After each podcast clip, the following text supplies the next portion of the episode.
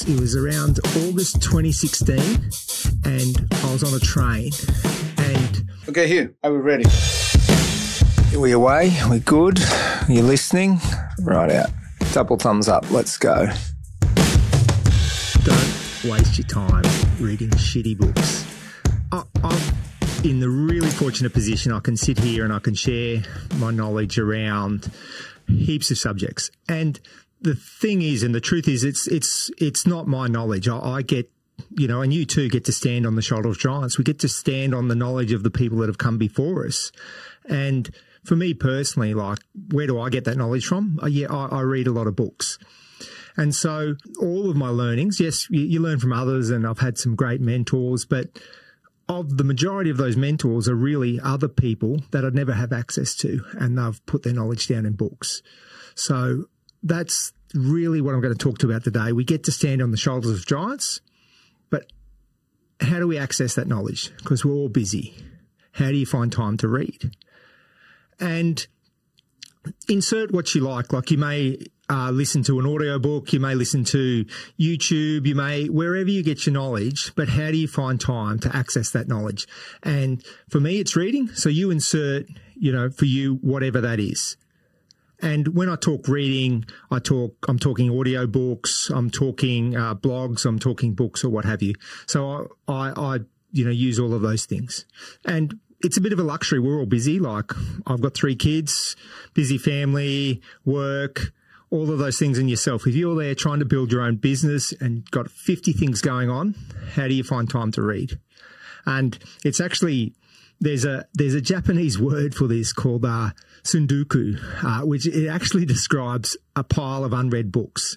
So you let them pile up and, and not reading them. And I, I don't know whether that's in your Kindle library or your Audible library where you've got a, a pile of virtual unread books where you just was like, that's a great idea, but how do I get time to read them? So I'll, I'll tell you about my journey, and I know exactly when I started uh, reading more. It, I was it was around August 2016, and I was on a train, and I was on a train back from Melbourne back out to the eastern side of Vic, and the reason I know this was I just finished the series of Mad Men on Netflix. So we'd recently got Netflix at home uh, yeah, bit of a late starter, 2015, 2016. And so I started watching Mad Men and I'd watch a few moments, you know, uh, every day. And I'd watch maybe 20 minutes, 40 minutes, sometimes binge a double episode on the weekend. So an episode, I think, was around 45 to 50 minutes. So I'd watch half an episode most nights uh, on a Friday or Saturday, I might double, you know, two or three episodes. You get it. You've been there. You've done that. So come August 2016, uh, me thinking I'm a pretty busy person, I just finished the last episode of, of Mad Men and I went back and I worked it out. And over that period of about eight months, I, uh, had watched a hundred and something hours of TV just on Mad Men alone. And I watched my sport and I watched a bit of footy and whatever, but just on that show alone, which it's an okay show. It was, it was good. And some of you mightn't even heard of it. So it's not even world changing, but I, I felt like I'd wasted a hundred hours of watching Mad Men when I could have done something else. So that was sort of the moment for me. I was like, okay, I, I'm BSing myself. I've got time to learn some more stuff. So I was like, I'm going to be more selective around my TV viewing. And if it's not great, I'm not going to watch it. And in that time, I'm going to swap it for, for reading. And there's been a few other hacks that I've add to, added to that.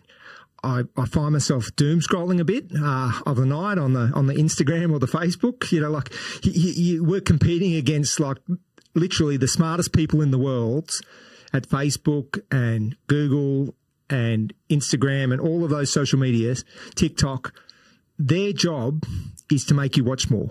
So if you think that you can, you know, outbeat the algorithm and not watch more, like you just can't. So, so what I, I, I do, I actually block the apps. Um, I've just got a, a, app called Flip, and it blocks the apps from three o'clock. So, so from three o'clock in the afternoon, all my social apps just get shut off my phone, and I, I can't access them. So I, I, I create that space. I've already built the habit around not watching TV, uh, important TV. So as I said, I watch the sports and whatever. So that's just the, the environment that I've set for myself to, to, to be able to consume a bit more knowledge. And you do you, like, if you if you watch TV to relax, if you do other things, that's not what we're talking about. The the big thing is is like how do you carve out time in your busy schedule to learn a bit more about the things you do because we've got this great opportunity where we've got so much knowledge available, but we just get keep getting distracted. So so First thing was I had that aha moment. I've wasted 100 hours watching a pretty shitty TV show. Second thing is I know that I just get caught doom scrolling on the social media. So I've set I've set those conditions up for myself for a bit of success. And the the the final point then is well, what the hell do you read? Because there's just so much stuff to consume, and and that's the the, the of today. And I feel it's a bit of an arms race, like a, a bit of an intellectual pissing contest when someone tells you they read a book a week and what have you. And and that's not what I'm about. Like I purely you do you, um, and I'm not talking about you should read a book a week because it, it's it's just nonsense.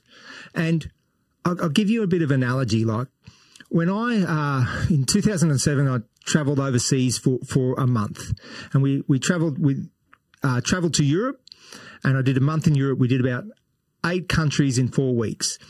And so I can say that I've been to, uh, you know, England, Italy, uh, France, Belgium, uh, Scotland.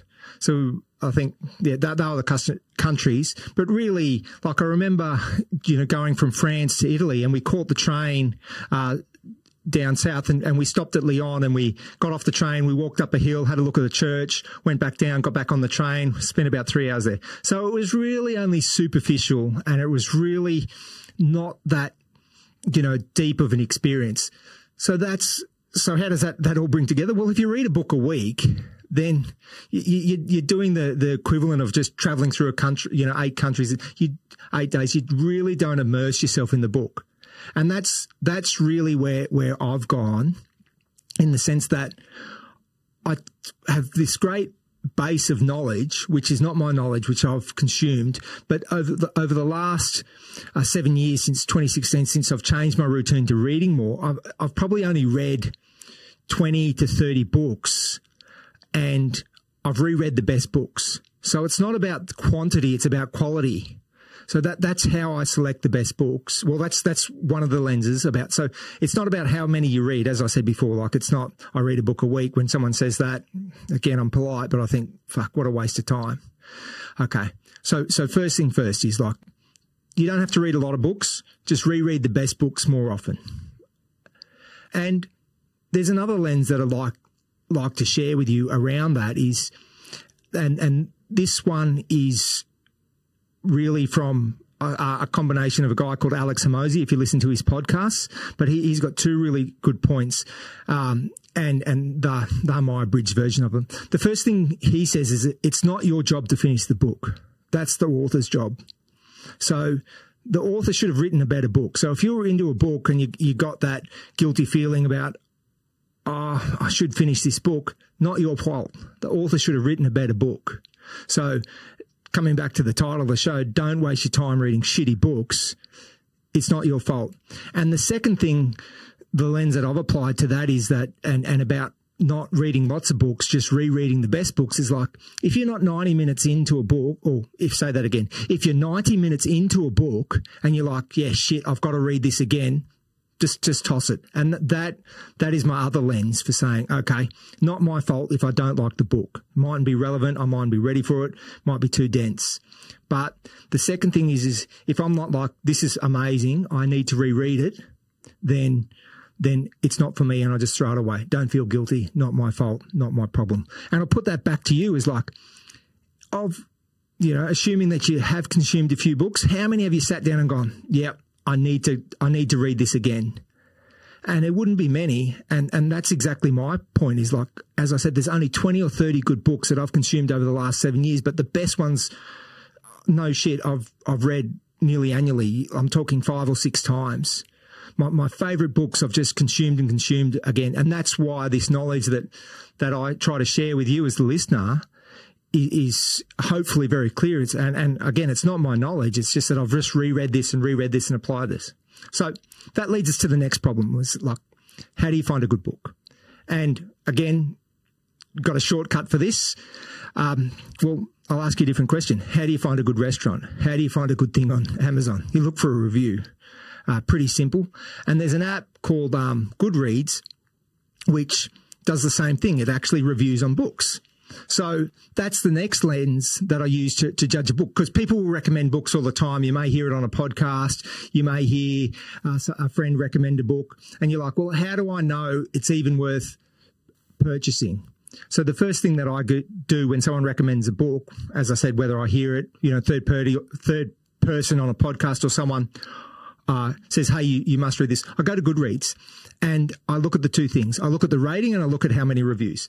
And I've I've snapped taken a screenshot of some of my favorite books and some of my favorite authors and these are my these these are my things so so they mightn't apply to you but you'll have a field of expertise you'll have an interest that you like but it hasn't failed me so far as a good book to, to, to start. But then remember you apply the other two lenses. It's like, it's not your job to finish the book if the good isn't, if the book is no good. And the second thing is if you're 90 minutes in and you're like, I must, I've got to reread this book. If you're not feeling that, then toss the book. Because right at the top of the show, I said, it's a luxury. So don't waste your time reading shitty books. So here's here's some of my favourite books, um, and and their their reviews on or their scores on Goodreads. So Jim Collins. If you listen to the show ongoing, you'll hear me bang on him about him. But one of his one of my favourite books from Jim Collins, Good to Great.